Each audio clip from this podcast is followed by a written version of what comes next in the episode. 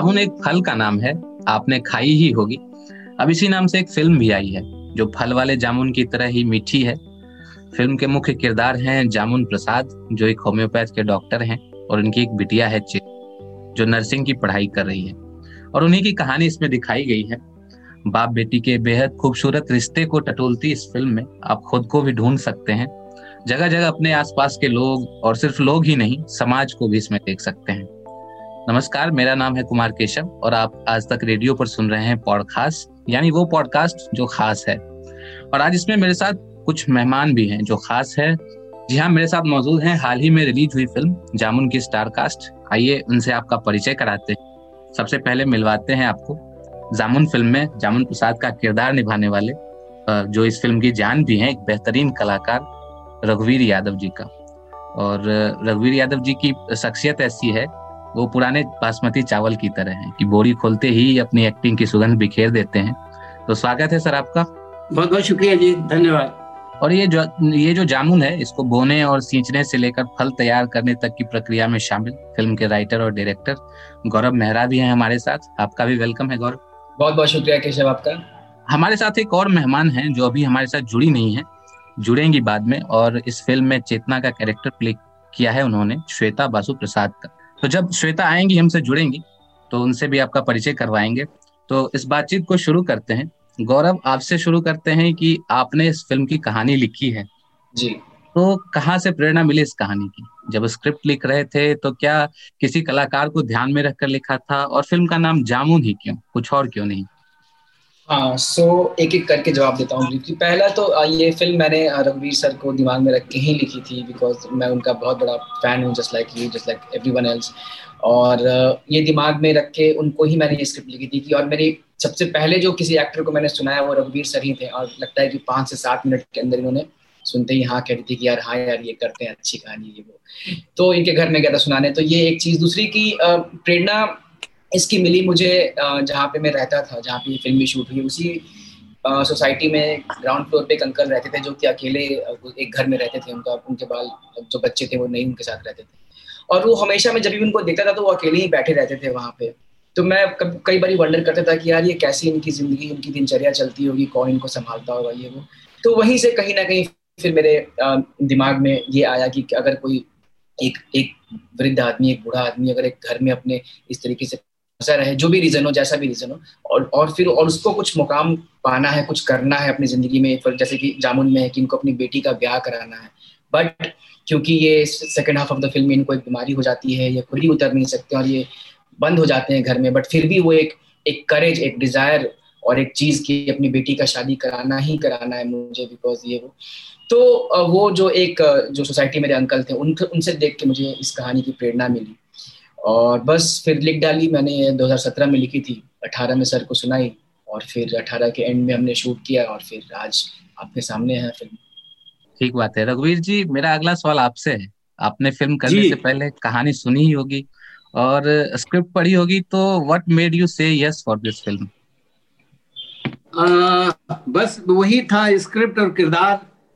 मतलब ऐसा था कि आ, मुझे कोई किरदार आसानी से अगर जो आ, जाए समझ आ जाए या करने लग जाऊँ तो उसमें उतना मज़ा नहीं आता जितना मुश्किलों में डालने वाला किरदार अगर मिल जाए तो।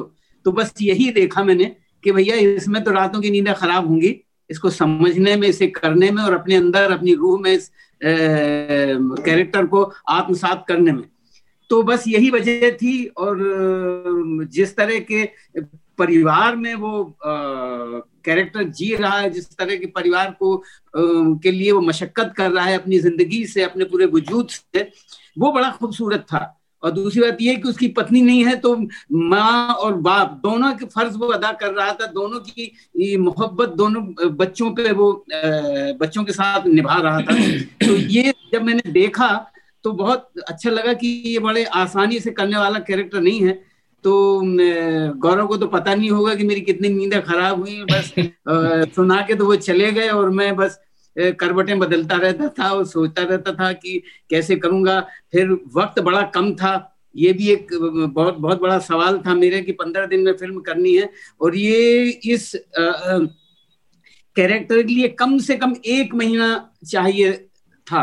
क्योंकि आ, ये मुझे वहाँ दिक्कत भी आई कि आ, शूटिंग में तो आखिरी सीन पहले कर लो पहले का आखिरी में कर लो और ये सब तो ये थोड़ा सा जहन को उस तरह बनाना बड़ा मुश्किल होता है कि एक शॉट आपने पच्चीस सीन कर पच्चीस में सीन का ले लिया, एक ले लिया आपने दो नंबर सीन का तो दोनों को फिर वो जो जर्नी है, दो नंबर से लेके पाँच नंबर या पच्चीस नंबर या चालीस नंबर तक की, वो उसको संभालना थोड़ा सा मुश्किल रहा है मेरे लिए। लेकिन खैर, हमने वर्कशॉप कर ली थी और सारे जो हमारे को एक्टर थे इतने बढ़िया खूबसूरत ढंग से अपने अपना अपना पार्ट अदा कर रहे थे तो उनकी सोहबत में रह के फिर चीज़ें थोड़ी आसान सी हो गई। फिर ऐसा लगा कि नहीं ये फ़िल्म तो अच्छा वो पंद्रह दिन में ही बन गई ताकि बहुत ज़्यादा पंद्रह दिन के बाद फिर मैं हालाँकि पंद्रह दिन और मेरे बर्बाद हुए। बर्बाद क्या हुए कि मैं उसी में डूबा रहता था दूसरा काम करने में मेरा मन नहीं लगता था क्योंकि निकलना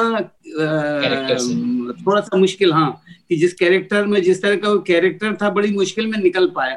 मुझे बस वो सनी की और उसकी शक्ल दिखाई देती रहती थी बेटी की। तो यही था। तो जब मैंने स्क्रिप्ट पढ़ा उसी वक्त मुझे लगा कि भैया अच्छा है इससे पहले किसी और के पास जाए मैं ही हाँ कर देता हूँ। अच्छा गौरव ये स्क्रिप्ट और कहानी तो सबसे प्राथमिक चीज़ होती है किसी भी फ़िल्म को बनाने के लिए। लेकिन इस स्क्रिप्ट से फ़िल्म तक की यात्रा जो रही वो कितनी आसान या मुश्किल रही? अब जबकि फ़िल्म रिलीज़ हो चुकी है मैंने मैं अपने दोस्तों को एक चीज़ कहने चलता हूँ कि पहले मुझे लगता था बनने से फ़िल्म पहले कि फ़िल्म बनाना बॉम्बे में आके मैं दिल्ली का हूँ तो मैं बॉम्बे एक अनजान शहर में जाके फ़िल्म बनाना या कितनी बड़ी बात होती होगी लोग के चालीस चालीस साल लग जाते हैं। अब जब कि फ़िल्म मैंने बना ली है और जब रिलीज़ हो गई है तो अब मैं दोस्तों कहता हूँ कि भाई फ़िल्म बनाना आसान था। फ़िल्म को रिलीज़ करना ज़्यादा मुश्किल रहा है। श्वेता भी हमारे साथ जुड़ चुकी हैं। केशव केशव श्वेता। नमस्ते केशव। हाय गौरव। हाय हाय श्वेता। हाय श्वेता। हाँ तो मैं अपने श्रोताओं को बता देता हूँ कि श्वेता हमारे साथ जुड़ चुकी हैं। इन्होंने चेतना का जो किरदार है वो निभाया है और बहुत ही खूबसूरती से निभाया है। और श्वेता के हम लोग जो मुरीद रहे हैं वो, वो मकड़ी फ़िल्म से ही रहे हैं। और हमारी जो आज तक रेडियो की टीम है उसके भी जो साथी हैं वो कह रहे थे इस इंटरव्यू से पहले कि आप बताना ज़रूर कि हम उनके बड़े वाले बड़े वाले फ़ैन हैं। तो स्वागत है आपका Shweta. Thank you thank you so much Keshav and thank you so much मैंने आप आज तक का मैंने रिव्यू भी पढ़ा जामुन के। बारे में और um, बहुत ही अच्छा लग रहा है एज एन एक्टर कि अब uh, लोग फ़िल्म um, देखा लोगों ने और लोग को लोगों को पसंद आ रहा है and thanks to your friend and thank you तो इस बातचीत को जारी रखते हैं। आप पे आएँगे श्वेता। गौरव हम लोग बात कर रहे थे फ़िल्म की जर्नी पे। हाँ तो वही कि मैंने जैसा कि मैं कह रहा था कि बना तो लिया था उसको रिलीज़ कराने की जर्नी थोड़ी सी डिफ़िकल्ट रही बट कहते हैं ना कि अंत भला तो सब भला तो जबकि फ़िल्म आपके सामने है। बट इनफैक्ट आपको बताऊँ, मैं तो फ़िल्म को बनाना थोड़ा सा कंपेरेटिवली आसान था, क्योंकि स्क्रिप्ट मैंने लिख ली थी 2017 में ही, और 18 एक साल, नौ साल आई मीन आठ नौ महीने के बाद मैं अपने प्रोड्यूसर्स जो है, मेरे अली शितेज और विनीत रानी उनसे मैं मिला था, और थैंकफुली मेरे प्रोड्यूसर्स वैसे हैं जो कि एक अच्छे अच्छे कंटेंट में, अच्छी कहानियों में, छोटी हो, बड़ी हो, जैसी भी हो, उसमें विश्वास रखते हैं कहीं ना कहीं, और मुझे ज़्यादा जद्दोजहद करने की ज़रूरत नहीं पड़ी, और मैंने सुनाई अपने प्रोड्यूसर्स को और उन्होंने कहा कि यार लेट्स डू दिस और फिर कट टू आई थिंक तीन महीने बाद फ़िल्म हमने स्टार्ट कर दी थी इन द सेंस की रीराइट थोड़ा सा होना था और फिर एक्टर्स ऑन बोर्ड आए तो वो था बट हाँ रिलीज़ करना थोड़ा सा मुश्किल रहा बिकॉज़ बीच में जो पैंडेमिक आ गया था तो जो मेरे रिलीज़ डेट्स पुश हो रही थी, ये वो. बट वही कहते हैं कि all is well that ends well so yes ठीक बात है. श्वेता, आपसे मेरा सवाल ये है कि जामुन की कहानी आपने भी सुनी होगी स्क्रिप्ट आपने भी देखी होगी तो आपने हामी क्यों भरी जामुन के लिए? क्या थी वो पूरी प्रक्रिया? जरा बताइए हमारे श्रोताओं को। जी केशव जी, मुझे गौरव ने जामुन की शॉर्ट फ़िल्म वाली वर्जन 2017 या 18 में शेयर किया था उन्होंने। और तब वो चाहते थे कि मैं इसमें एक्ट भी करूँ और प्रोड्यूस भी करूँ क्योंकि मैं पहले भी शॉर्ट फिल्म्स प्रोड्यूस करती थी। और तो मैंने वो पढ़ा था और मुझे वो बहुत अच्छा लगा था। आफ्टर एट नाइन मंथ्स जैसा भी गौरव भी कह रहे थे साल भर के अंदर उन्होंने मुझे 2018 की शुरुआत में जामुन की फीचर फ़िल्म uh, सुनाई भेजी तो मैंने पढ़ी and I was very excited और uh, अच्छी कहानियाँ अच्छे किरदार बहुत ज़रूरी है। आई थिंक आर्ट एक बहुत बड़ा डॉक्यूमेंटेशन है हमारी हमारे वक्त का हमारी सोसाइटी का उस टाइम पे उस पीरियड पे। जब हम किसी म्यूज़ियम भी जाते हैं दुनिया भर के म्यूजियम्स में जाते हैं तो हम पुराने जब पेंटिंग्स देखते हैं या उस टाइम के इंस्ट्रूमेंट्स देखते हैं या कपड़े देखते हैं लिटरेचर पढ़ते हैं तो उस टाइम के बारे में हम कितना कुछ जान सकते हैं। तो वो कहानियाँ जो हमारे दौर को हमारी सोसाइटी की आम, आ, सोच को उस वक्त में आ, कैसा रहा होगा ये अगर दर्शा सके सिंपली कह सके आ, कि फैमिली टाइज और एक यू नो आई थिंक दुनिया में इतने लैंग्वेजेस हैं इतने रेसेस हैं लेकिन आर्ट और आर्ट के पीछे जो इमोशंस है वही हमेशा हमारे पूरे दुनिया के जितने रेसेस हैं जितने सोसाइटीज uh, हैं कंट्रीज़ हैं उसको बाँध के रखी है। तो ऐसी ऐसी फ़िल्में बहुत ज़रूरी है बनना और ये सोच के साथ ही मैंने हामी भरी। uh, किरदार के नज़रिए से देखा जाए तो चेतना का किरदार बहुत ही स्ट्रांग है। अपने आप में एक फेमिनिज्म जिसे हम equality of men and women जानते हैं uh, उसकी परिभाषा है। तो um, एक उसका जो एक स्ट्रॉन्ग फीमेल पोर्ट्रेल हो या um, क्योंकि चेतना का किरदार स्क्विंट है क्रॉस आइड जैसे हम हिंदी में भैंगापन कहते हैं। और वो एक अच्छी लड़की है अच्छी बेटी है अच्छी डॉटर है। uh, एक अच्छी इंसान है she is very wise and responsible लेकिन उसके बावजूद उसे लड़के ठुकरा देते हैं शादी नहीं करते जिसकी वजह से रघुवीर सर का जो किरदार है जामुन का जो मेरे फादर का रोल प्ले कर रहे हैं उनकी उन, उन्हें स्ट्रेस होता है उन्हें आ, आ, बहुत सारे मतलब वो घुटते रहते हैं उस बात से क्योंकि ये सोसाइटी का प्रेशर है कि एक तो लड़की की शादी करवाओ अगर महँगी है तो फिर कैसे करवाओ? और ये जो एक ब्यूटी की परिभाषा है जो यू you नो know, किसी की हाइट उनकी बॉडी वेट उनका रंग महंगापन या whatever it is you know उसे एक्सेप्ट नहीं करते क्योंकि हमने एक सेट बना के रखा है कि ये खूबसूरती है। फेयर uh, होना या वट एवर जो भी उस ब्रैकेट में जिसको जो सूट करता हो वो। तो उन सभी चीज़ों को इतनी ब्यूटीफुली सिंपली क्वेश्चन करती है बहुत ही इनोसेंटली क्वेश्चन करती है। आई थिंक बहुत ही मासूम uh, सवाल है और बहुत ही एस्थेटिक्स uh, और ब्यूटी के साथ उसे प्रेजेंट किया गया है। तो एज एन एक्टर तो ये करियर में बहुत कम ऐसे किरदार ऐसे फ़िल्में आती हैं जो I would say is a gift कि आप I am very lucky that मैं जामुन की पार्ट हूँ और मुझे गौरव ने uh, और इस किरदार ने चेतना बनने के लिए चुना।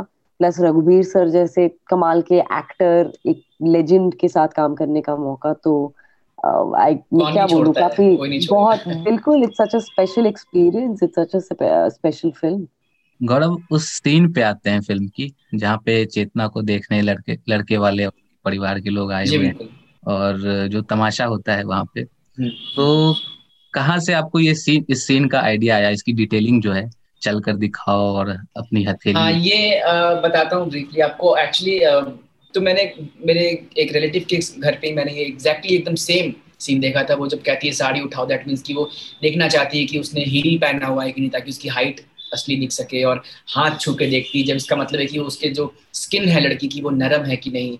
और ये चीज़ें और ये जो जिनकी शादी हो रही थी वो डबल एम में थी। उस पूरे खानदान की सबसे ज़्यादा पढ़ी लिखी औरत थी वो। आ, लड़की थी वो उनकी शादी हो रही थी। और तब उनको इन सब चीज़ों से गुजरना पड़ा था। और ये तो तब की बात है। अभी भी बहुत जगहों पे आ, इस तरीके के जो चीज़ें हैं वो रैम्पेंट है हमारी सोसाइटी में जिसको भी देख के दुख भी होता है। तो वो जो सीन था जो मेरे फैमिली रिलेटिव के साथ हुआ था वो रह गया कहीं ना कहीं दिमाग में। और आए दिनों कई फ़िल्मों में हमने अपने अपने तरीकों से देखी है कि इस लड़का वाला घर घर पे आता है तो उसको किस तरीके से वो दिखाते हैं। तो मेरा भी एक था कि यार एक, और ये तो बहुत ही इंटेग्रल पार्ट है, वो सीन जो है उस फ़िल्म का, जिसके बाद ही वो हम देखते हैं कि कैसे चेतना को पाँच साल से लोग पाँच पाँच लड़के रिजेक्ट कर चुके हैं। ये सिक्स लड़का है जो कि रिजेक्ट करके जाता है। और उसके जस्ट बाद रघुवीर जी और रश्वता का एक बहुत ही अमेजिंग एक सीन है रात को जब दोनों बैठ के रो रहे होते हैं कि तो हाँ कहीं ना कहीं रियल लाइफ से ही इंस्पायर्ड है वो सीन या फिर पूरी कहानी है जो भी अब और एक चीज़ केशव, मैं ऐड करना चाहूँगा इस पर्टिकुलर सीन के बारे में बिकॉज़ आपने मेंशन करा है। इस, ये जो सीन जो आप देखते हो, जो फ़िल्म का वन द बेस्ट सीन्स है, ये स्क्विंट एक्सरसाइज वाला। ये सीन का, ये एक, बस सीन भी नहीं है, ये मोन्टाज एक शॉट आता है। उसमें, इसमें एक लाइन लिखा हुआ है खाली कि Shweta comes back home after the rejection and she does the squint exercise ये श्वेता बासु प्रसाद का ये होमवर्क है इनकी। इनकी इनकी इनकी क्या सिंसियरिटी है कि उस एक लाइन को इन्होंने इस फ़िल्म का one of the best scenes में कैसे कन्वर्ट किया so hats off to Shweta जितने भी लोगों ने ये फ़िल्म देखी है इस सीन का बताया ही है मुझे कि यार यार वो कैसे कर गई यार वो कैसे कर व्हाट अ सीन ये वो। सो हाँ केशव। बिल्कुल कमाल का है वो बिल्कुल। आ, सीन की बात थोड़ी तो एक और सीन मुझे याद आता है रघुवीर सर का है जब श्वेता बाहर गई होती हैं और एक केयर टेकर होता है घर। और रघुवीर सर हाँ। उसको परेशान करते हैं नहाते हुए। सर क्या कहेंगे इस सीन? आ, मुझे ऐसा लग रहा था कि मेरी ज़िंदगी में खलल देने के लिए आ गया। मेरी दिनचर्या में मेरे जज्बातों में और मेरे मैं जिस तरह से जीने चाह रहा हूँ ऐसा लग रहा कि वो मेरे और बेटी और मेरे बेटे वो सब की ज़िंदगी को लेके चाहे वो जहन में हो चाहे वो सामने हो है, उस वक्त तो मेरे जहन में ही थे। और उनको लेके मैं जिस तरह अकेला रह रहा हूँ, जो मैं करना चाहता हूँ, उसमें ये खलल पहुँचाने के लिए कि अलग बिल्कुल दूर की एक नेगेटिविटी एक जो गलत सी एनर्जी जो मुझे परेशान कर रही थी, वो मुझे महसूस हो रहा था। उसकी उसकी तो छाया भी बर्दाश्त नहीं कर पा रहा था कि ये क्यों आ गया। तो हालाँकि वो सीन करते वक्त मुझे बड़ा मुश्किल, क्योंकि वो क्या नाम है उसका? अपना चंदन। वो इतना बढ़िया एक्टर है वो इतना सिंसियरली कर रहा था कि मैं फिर आखिर में फिर मैंने उसको पानी ही फेंक दिया कि मुझे बर्दाश्त नहीं हो मैंने पानी फेंक दिया उसके मुँह पे कि बस तू निकल जाए यहाँ से। तो बड़ा सीन तो मज़ेदार था लेकिन करते हुए मेरे जहन में बस यही था कि मेरी ज़िंदगी में ये खलल देने के लिए आ गया जो मैं नहीं चाहता था। अगला सवाल मेरा रघुवीर सर आपसे ही है। आपको हमने ज़्यादातर कमर्शियल फ़िल्मों में नहीं देखा है। तो ऐसे ही फ़िल्में क्यों चुनते हैं नहीं देखा। हाय हाय आपने तो मेरे ऐसे जज्बातों पे वो कर दिया। ऐसी ही फ़िल्म चुनना चाहता हूँ प्रभु मैं। और इसी तरह की फ़िल्म में मुझे मज़ा आता है। कॉमर्शियल फ़िल्म पता नहीं क्यों बनती है मुझे वही समझ में नहीं आता। मतलब मेरे हिसाब से।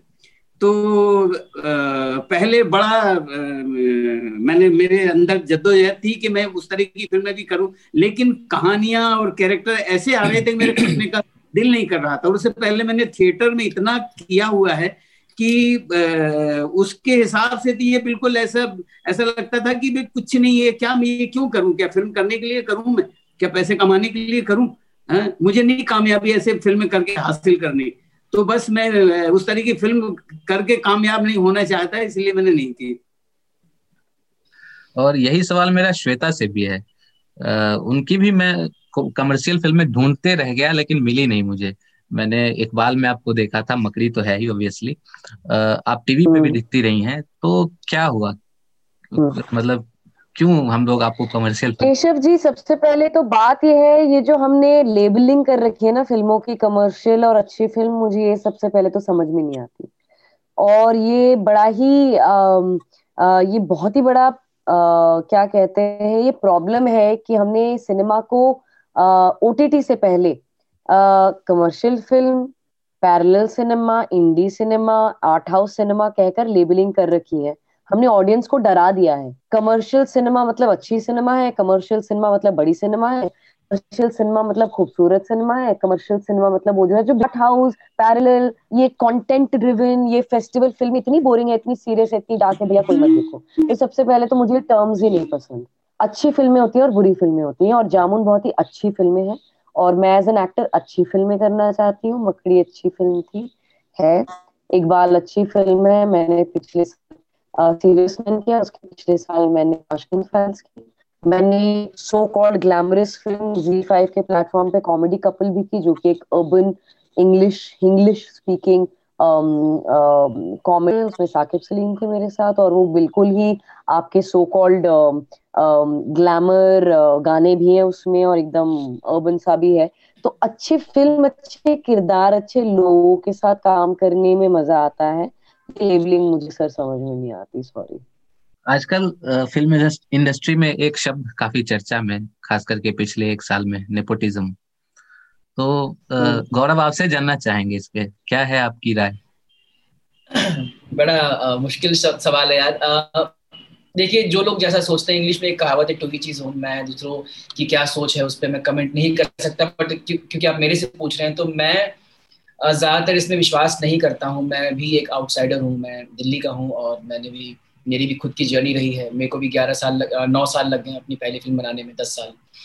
तो मेरे मैं at the end of the day अपनी हिसाब से यही कहना चाहूँगा कि मेरी जर्नी बहुत ही अच्छी रही है। बहुत स्ट्रगल्स होती हैं। एक आउटसाइडर का आके फ़िल्म बनाना और मतलब असिस्ट करना असिस्ट से शॉर्ट फ़िल्म बनाना शॉर्ट फ़िल्म से फीचर फ़िल्म बनाना फिर उसको रिलीज़ करवाना।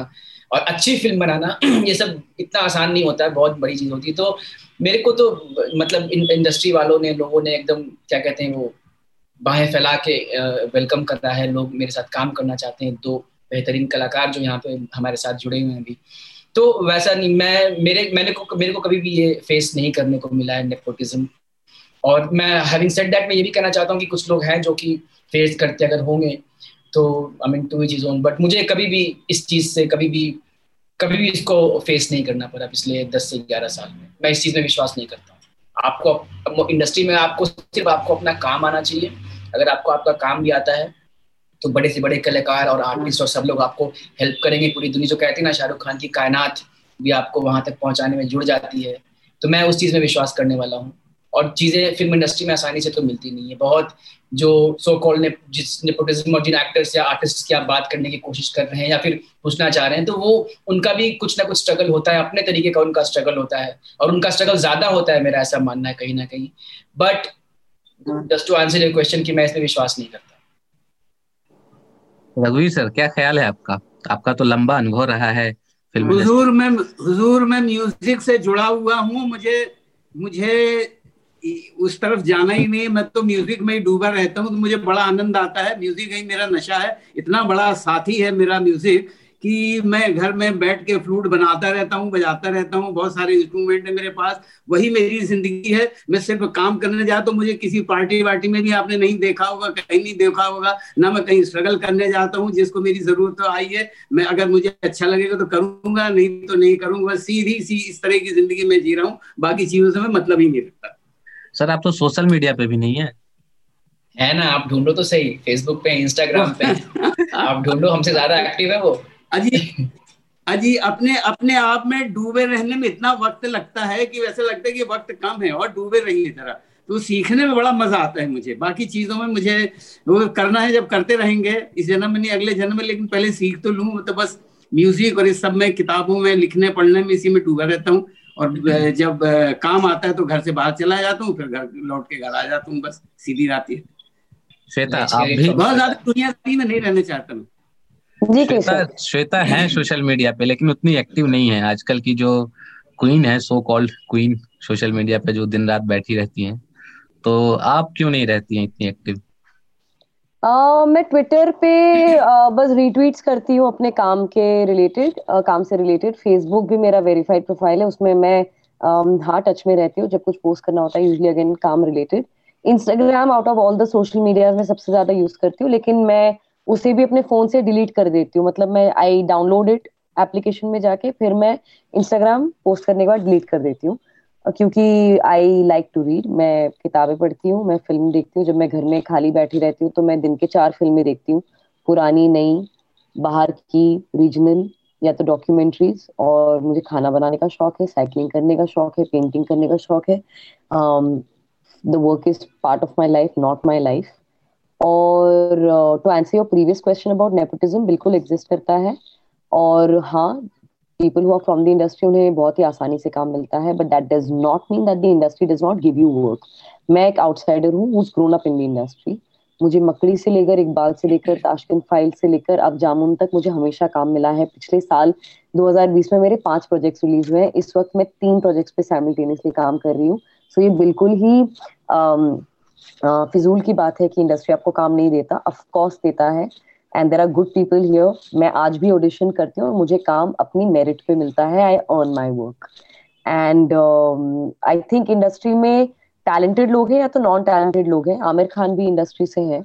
और थैंक uh, गॉड वो एक्टर बने या प्रोड्यूसर बने. I think one of the best film that Indian cinema has produced is by Aamir Khan one of the best films also produced and made by uh, जिसमें शाहरुख खान है not from the industry but for me they're both equal. Uh, जहाँ पर uh, Zoya Akhtar और Farhan Akhtar film industry से belong करते हैं और बहुत ही बेहतरीन फ़िल्म मेकर्स हैं। वहीं पर आप गौरव मेहरा को भी देख रहे हैं आप विशाल भारद्वाज को भी देख रहे हैं आप सुधीर मिश्रा अनुराग कश्यप जैसे आउटसाइडर फ़िल्म मेकर्स भी हैं। So I think it's about who's talented, who's not. There is Tabu, who's not from the industry. There's Konkana Sen Sharma, who's from the industry. There is me, who's grown up in the industry, but I'm still an outsider who's also doing work.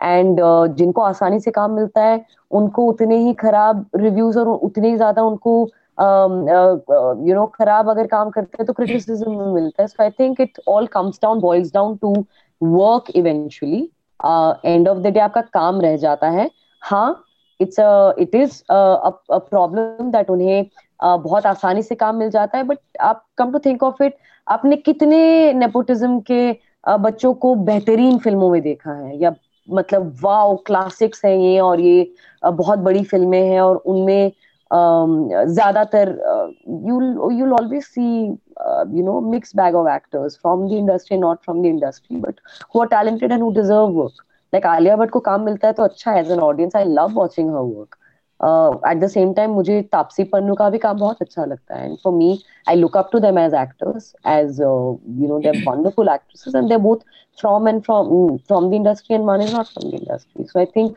end of the day you have to measure um, उसे आप talent um, के तराजू पे या अपने काम अपनी sincerity पे ही एंड ऑफ़ द डे फिर आप मेजर uh, करते हो. तो ऐसा नहीं है सबके लिए काम है बहुत काम है। श्वेता ने तो कई एक्टर्स के नाम गिनवा दिए कि बहुत अच्छे हम्म। कलाकार हैं ऑफ़ दियर बैकग्राउंड तो हम्म। रघुवीर सर को तो हम लोग देख देख कर बड़े ही हुए काम को देखते हुए। तो रघुवीर सर को कौन से कलाकार हैं जो आज जिनका काम उन्हें पसंद आता है? मुझे सबका पसंद आता है जी। ये तो बड़ा डिप्लोमेटिक जवाब है। अपनी सब सब अपनी अपनी तरीके से कर रहे हैं किसको ना पसंद करूँ मैं? और ना पसंद करके क्या कर लूँगा मैं? मैं अप, अपनी पसंदगी में डूबा रहता हूँ क्या कर लूँगा? और क्या है कि पसंद ना पसंद करके ऐसा लगता है कि हम हम रास्ते से भटक गए। तो ये है चल रहे हैं कुछ लोग अच्छे हैं और कुछ अभी बेहतर लोग अब सामने आएँगे। और बहुत सारे इस ओ की वजह से बहुत सारे लोग अब और सामने आएँगे तब फिर तय करेंगे कि कौन बेहतर था और कौन बेहतर है।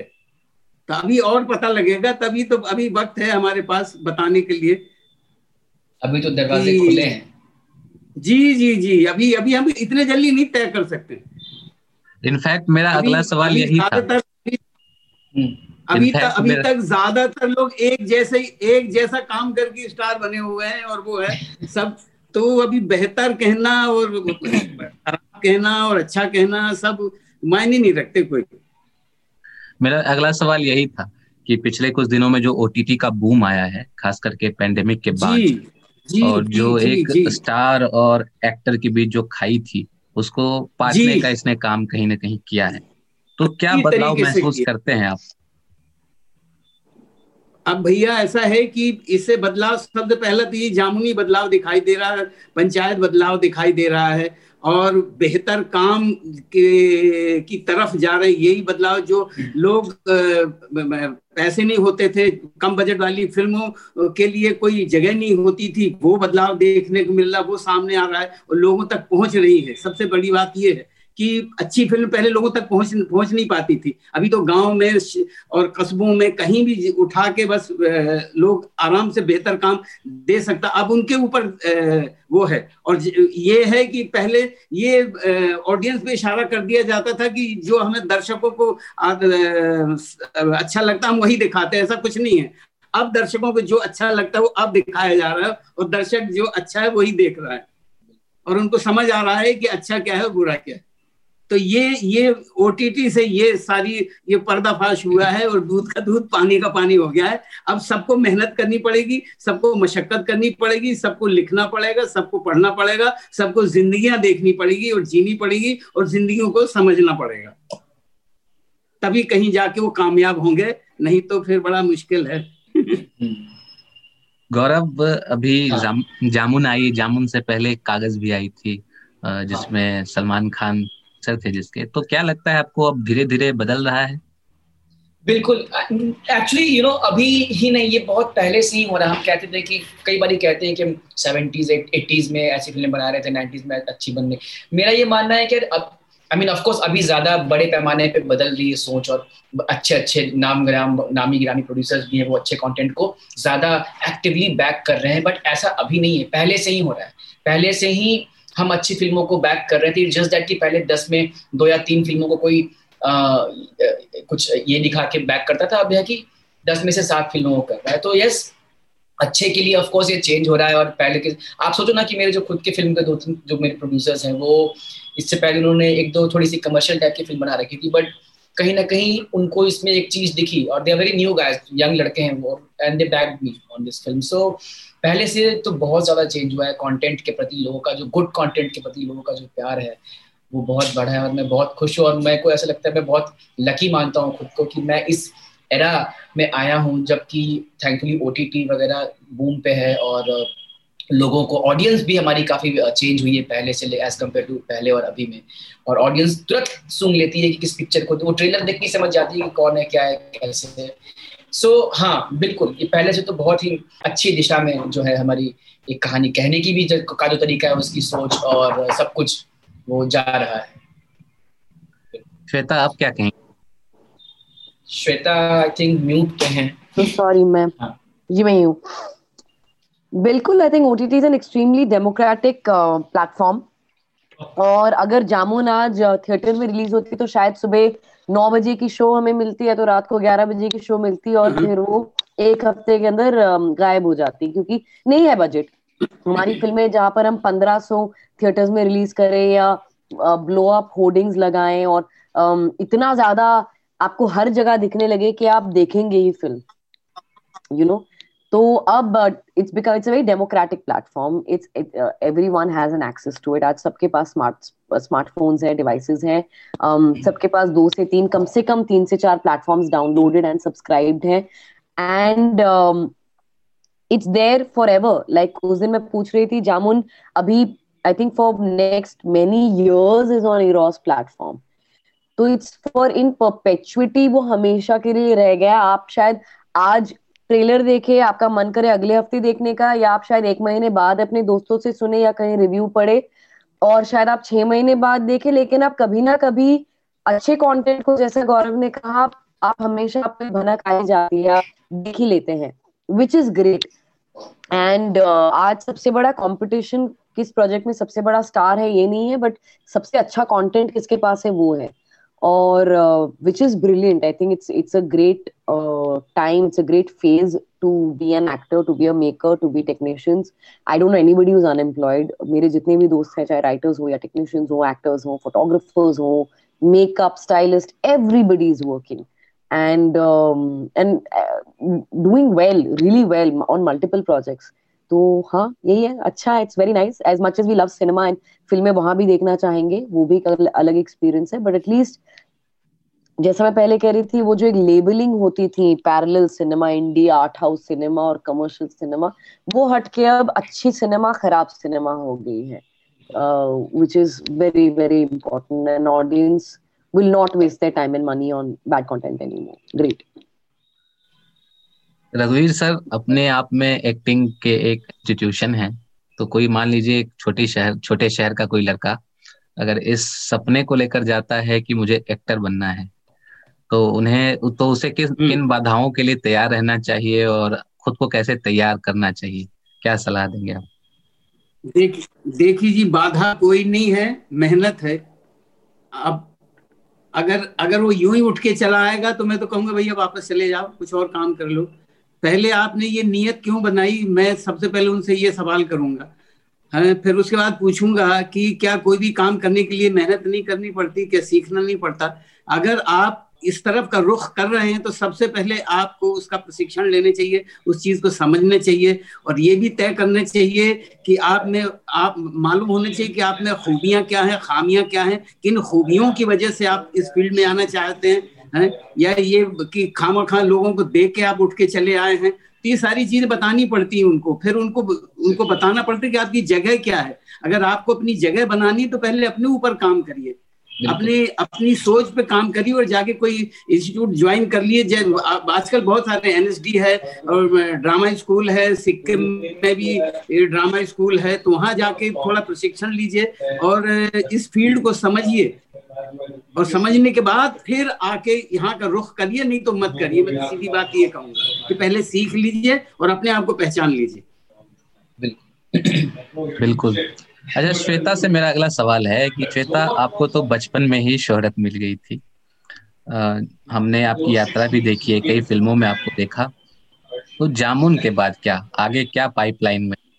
क्या किसी बड़े स्टार के साथ अभी बड़े स्टार का मुझे डेफिनेशन नहीं पता। अच्छे एक्टर्स होपफुली यस और अभी तो आई मीन ओटीटी के बाद बड़े स्टार सबसे अच्छे एक्टर्स जैसा आपने कहा, वो लाइन भी ब्लर हो चुका है। Now it's important to associate with good actors and work on good projects अभी जामुन रिलीज़ हुई है ट्वेंटी फ़र्स्ट को इक्कीस तारीख ऑन निरोस नाउ और अभी मैं एक अगले हफ़्ते से मैं मधुर भंडारकर जी की फ़िल्म पे काम कर रही हूँ। और मैंने अभी एक प्रोजेक्ट खत्म किया अली फजल के साथ जिसमें श्रीजीत मुखर्जी जी ने डायरेक्ट किया। बहुत ही नामचीन बंगाल के डायरेक्टर हैं। बिल्कुल। हिंदी प्रोजेक्ट है वो। गौरव जामुन के बाद कौन सा फल खिलाएँगे हम लोगों को आप? दो तीन आ, आ, क्या कहते हैं फल हैं जो कि काफ़ी बड़े हो चुके हैं उनके पेड़। और देखते हैं कि दो सीरीज़ और एक फीचर फ़िल्म है। इन तीनों में से किसी एक पे बहुत जल्द काम स्टार्ट करूँगा। और या बस यही है। अभी लाइक कॉन्क्रीट नहीं हुआ I don't I don't I haven't signed it so I think in couple of weeks मैं साइन करूँगा तो आप सुन लेंगे अनाउंसमेंट खुद ब खुद शायद पता चल जाएगा इस बार आपको। हाँ हम उम्मीद करते हैं कि फिर से हमें कुछ मज़ेदार देखने को मिलेगा। और रघुवीर सर पंचायत में भी आपका काम हमें बहुत पसंद आया था और जामुन में तो आया ही है। तो जामुन के बाद जी, जी, क्या जामुन के बाद फिर अभी पंचायत के दो सीज़न एक साथ शूट कर रहे हैं तो बस वहीं वहीं की तैयारी चल रही है। और उसके बाद एक दो फ़िल्में हैं चेहरे आधार तो दो फ़िल्में और हैं वो कभी भी रिलीज़ हो जाएँगी। रवि सर आपने बातचीत में संगीत का ज़िक्र किया तो हमारा एक छोटा सा हमारे मन में लालच है कि अगर चलते चलते छोटा सा कुछ सुना दें। अरे वाह ये तो मुझे भी इसका लालच है। यारी सखी, मोरे पिया घर आए, भाग जगे इस आँगन के, अपने पिया के, मैं बलि बलि जाऊँ। भाग जगे इस बिरहन के सखी मोर पिया घर आए। पिया गए परदेश कर गए कॉलने और गिरता गिरता घिस गई रे। मोरिया गुलिया की रेख और जिस सावन में पिया घर नहीं, आग लगे उस सावन को। एरी सखी मुर पिया घर आएरी क्या बात क्या बात है। बहुत शानदार। तो चलते चलते हमारे श्रोताओं को कुछ कहना चाहेंगे? अगर जिस किसी ने जामुन नहीं देखा है तो वो क्या मिस कर रहा है? उसके लिए कोई संदेश हो तो आप। बहुत बहुत कुछ आ, मिस कर रहा है। अगर जामुन नहीं देखी क्योंकि जामुन को देख ही लेने चाहिए है? आम ना देखें जामुन ही देख लें तो मेरे ख्याल से तो बड़ा मज़ा आ जाएगा उनको अगर जामुन देख लें। तो ये जो ये जो लॉकडाउन में जो नेगेटिविटी थी वो सारी खत्म हो जाएगी अगर जामुन देख लें। चलिए फिर इसी नोट पे खत्म करते हैं इस बातचीत को। आपने आप सबने अपना कीमती समय निकाला इसके लिए। आपका बहुत बहुत शुक्रिया शुक्रिया गौरव रघुवीर सर और शुक्रिया श्वेता जी।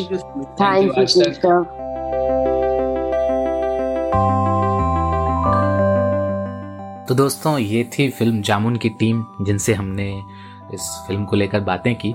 आपको ये बातचीत कैसी लगी, हमें ज़रूर बताएँ। हमारा ईमेल पता है रेडियो एट आज तक डॉट कॉम आपका कोई भी सुझाव हो, कुछ भी कहना हो, शिकायत हो, प्रशंसा हो, जो भी करनी हो, इस पर लिख भेजें। और आप हमारे जो पॉडकास्ट हैं, आज तक रेडियो के, उसे यूट्यूब और टेलीग्राम चैनलों पर भी सुन सकते हैं। अब मुझे यानी कुमार केशव को दीजिए इजाज़त। अपना ख्याल रखिए और सुनते रहिए आज तक रेडियो नमस्कार।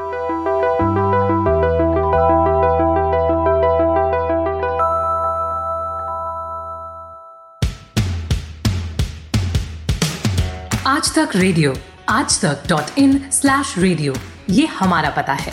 लेकिन हम आपके पसंदीदा ऑडियो प्लेटफॉर्म्स पर भी हैं। Google podcast Apple podcast Spotify Jio Saavn जैसे ठिकानों पर भी आप हमें सुन सकते हैं। और अगर YouTube आपकी पसंदीदा जगह है तो वहाँ पर भी हमें सब्सक्राइब कीजिए। आज तक रेडियो, सुनता है सारा जहाँ।